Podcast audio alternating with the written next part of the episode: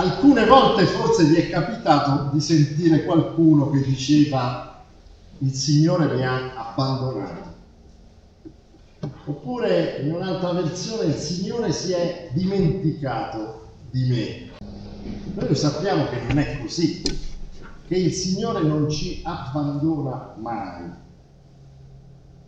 Ma è anche vero che alle volte il Signore ci abbandona, fra virgolette, ci lascia alle potenze malefiche di questo mondo. E noi allora subiamo morbi, stragi, ma anche ingiustizie, malefatte, senza che niente sembra si opponga da parte del Signore a quello che succede. Ecco, in questo senso si può parlare di abbandono da parte del Signore, non nel senso che ci abbia dimenticato, ma che siamo preda del male. E forse proprio in questo senso, dico forse perché non sappiamo, Gesù stesso sulla croce cita il Salmo 22, Dio mio, Dio mio, perché mi hai abbandonato? Ecco, il testo di oggi parla dell'abbandono e del non abbandono. È un testo che si trova nel libro del profeta Isaia, capitolo 54. Parla dell'abbandono che il popolo di Israele ha sperimentato per due motivi. Il primo perché è stato preda dei suoi nemici, dunque possiamo dire il Signore non è intervenuto in suo favore, ma anche, e qui sta la particolarità di questo testo, perché il Signore non si è fatto trovare qui e veramente lo ha abbandonato, ho nascosto la mia faccia, leggiamo nel testo, cioè in qualche modo non mi faccio trovare neanche, non mi sono fatto trovare neanche, dice il Signore, se mi cercavate. Però il testo si conclude dicendo che non avverrà più questo, che non abbandonerà più Israele, non si nasconderà più sarà comunque sempre presente anche nelle difficoltà. Ecco perché ho iniziato dicendo che il Signore non ci abbandona mai, perché questo episodio dice dell'abbandono, ma poi il Signore assicura che sarà sempre con il popolo di Dio. Per un breve istante io ti ho abbandonata, ma con immensa compassione io ti raccoglierò in un eccesso d'ira ti ho per un momento nascosto la mia faccia, ma con un amore eterno io avrò pietà di te, dice il Signore, il tuo Redentore. Avverrà per me come delle acque di Noè, poiché come giurai che le acque di Noè non si sarebbero più sparse sopra la terra, così io giuro di non irritarmi più contro di te, di non minacciarti più anche se i monti si allontanassero e i colli fossero rimossi, l'amore mio non si allontanerà da te, né il mio patto di pace sarà rimosso. Dice il Signore che ha pietà di te. Dunque il Signore nel tempo difficile che Israele aveva passato si era come ritirato, ma per mezzo del profeta adesso con grande affetto, con grande familiarità, gli dà un messaggio di riscatto. Un messaggio che, come abbiamo letto, dice che il suo amore non sarà mai più allontanato. La domanda è, come mai?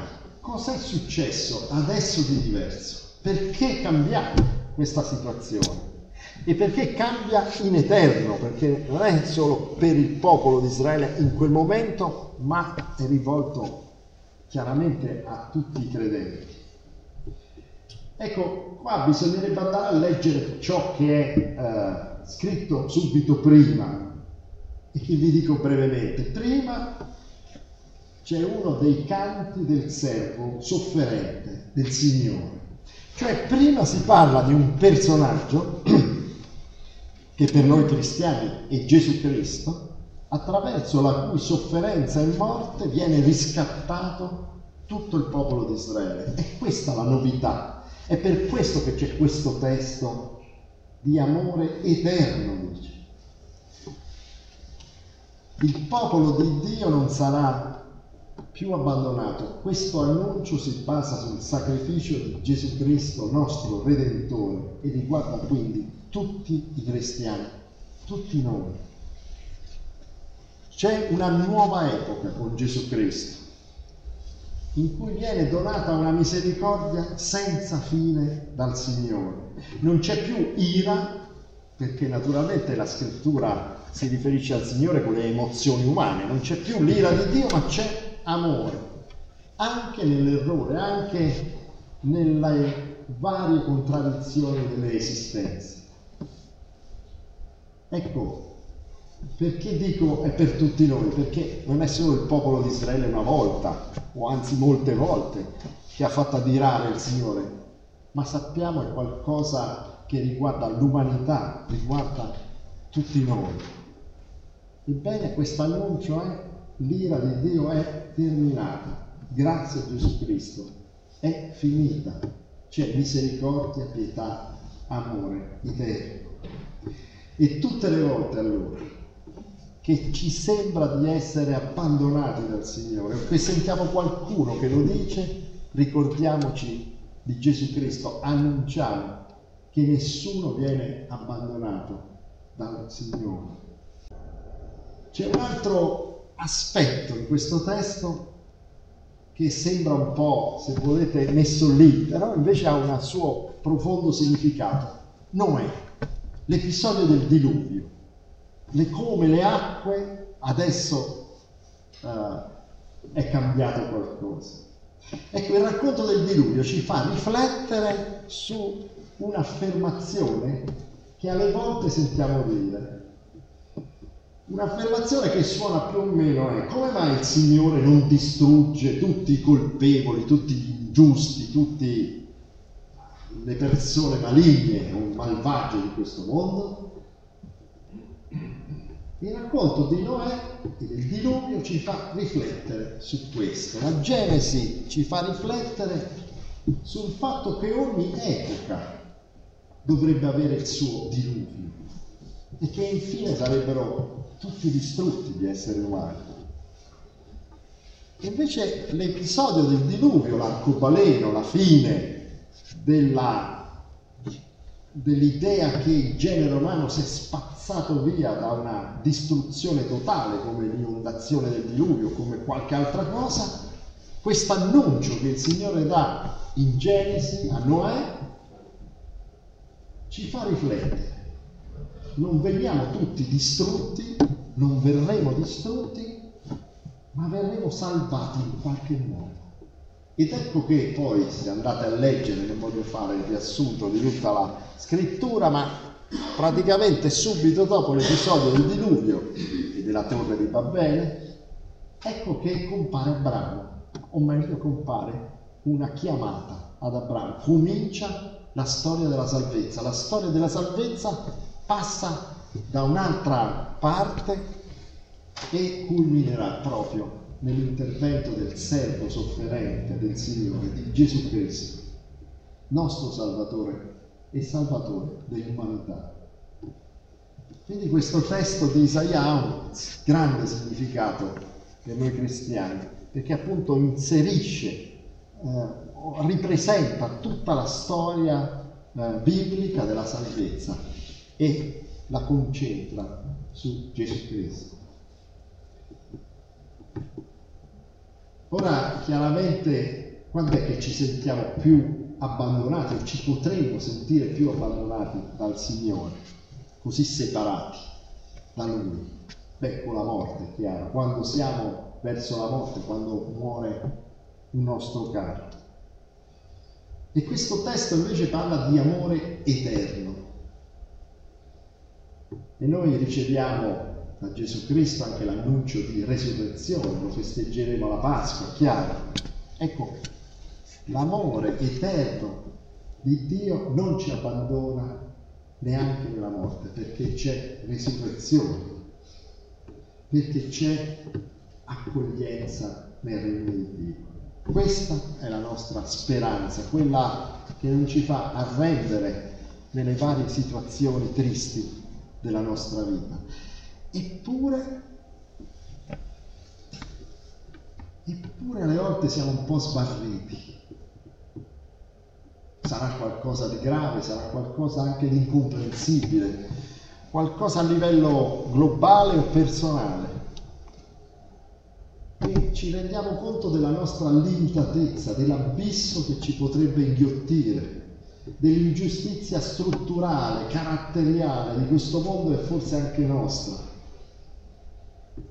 E ci rendiamo conto che la nostra fede è poca cosa se non viene in aiuto il nostro Signore col suo Spirito. E alle volte diventiamo dubbiosi incerti. Perché? È chiaro, la risposta io non ce l'ho per tutti i casi non si può generalizzare. Ci sono aspetti psicologici, di fede, di vita vissuta, quello è chiaro. Ma penso che ci sia anche un aspetto teologico, di questo possiamo parlare.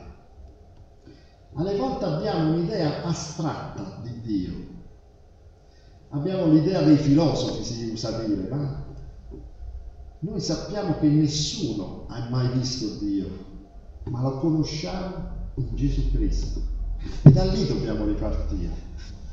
Ecco perché la passione e la croce di Gesù Cristo sono elementi così importanti su cui riflettere. Non solo perché appunto fanno parte della storia della salvezza, realizzano la salvezza l'annuncio della salvezza e della risurrezione, ma non li possiamo saltare e andare subito al trionfo della vita eterna dobbiamo riflettere che il Signore poteva distruggerci come il diluvio, ma ha scelto la sofferenza e la croce. La sofferenza e la morte sono dunque parte di questo nostro mondo, di questa nostra vita. In caso contrario, detto proprio in breve, noi non saremo più noi stessi noi saremmo, non so, come animali che vivono d'istinto, che non possono scegliere, non possono trovare la loro via, oppure saremmo morti nel diluvio. Invece il Signore ci fa vivere e ci dà anche la libertà di vivere dunque la libertà di sbagliare e di soffrire dei nostri errori come degli errori degli altri. Quindi niente e nessuno ci separerà dall'amore di Dio che è in Cristo Gesù. Ma questo non significa che tutto andrà sempre bene, anche se sempre il volto benigno di Dio sarà verso di noi. Ecco, questo passo allora ci invita a non lasciarci allontanare da Dio, a confidare in Lui contro ogni razionalismo, perché certe volte il Dio dei filosofi, le rappresentazioni sono qualcosa di intellettuale ma non di vitale, come la scrittura, come la parola, come l'annuncio dell'Evangelo. E queste parole e questo annuncio ci invita anche a lottare, a lottare contro il male, contro la malattia, contro l'ingiustizia, contro la guerra perché? Perché proprio perché il male non lo vuole Dio, noi possiamo combattere. Proprio perché la guerra è contro Dio, noi possiamo cercare di essere costruttori di pace. Perché proprio perché Dio è per il bene, non per il male, possiamo tentare il bene e non arrenderci. Dunque l'annuncio di resurrezione, di vita eterna, non è solo fondante della vita cristiana, ma è la base per non arrenderci, la base per dire forte la parola di grazia e di vita dell'Evangelo. Ecco, il passo si conclude con la pietà di Dio, avrà pietà di te, si era aperto con la pietà, aveva citato la misericordia di Dio. Anche qui bisogna riflettere Certe volte noi pensiamo che la misericordia di Dio valga solo per alcuni gravi momenti, che la pietà di Dio si riferisca a noi quando facciamo pietà, per riprendere l'espressione della lingua italiana, cioè quando siamo veramente in difficoltà. Ma l'idea che il Signore ha misericordia di noi, ha pietà di noi, riguarda tutta la nostra esistenza. E se voi ci pensate, noi diciamo tanti addio nella nostra vita a Dio non solo ai nostri cari, non solo alle fasi della nostra vita, ma anche alle tante occasioni che sono passate velocemente, quelle cose che potevamo fare, ci è bastato poco ma non siamo riusciti e sarebbero state cose giuste, cose vere, cose piene di amore per il prossimo. E noi ci chiediamo ma perché non siamo riusciti a fare quella cosa giusta? perché ho sprecato il mio tempo in cose inutili e chi mi ridarà quel tempo sprecato in inutili sofferenze? Ebbene, la misericordia del Signore, la pietà del Signore è per tutta la nostra esistenza, per quei momenti difficilissimi, ma anche per quei momenti di sbandamento o di malinconia o che abbiamo perso per strada quando dice che non ci abbandona mai, che ci raccoglierà, quando abbiamo questo annuncio di resurrezione, riguarda non solo la nostra persona, ma tutta la nostra esistenza, i nostri sogni, le nostre possibilità che abbiamo sfruttato. Tutto sarà accolto dal suo smisurato amore. Perché Dio ha pietà di tutti noi, non solo di una parte di noi, ma di tutta la nostra esistenza. E qui si vede la grandezza del suo amore per noi. Amen.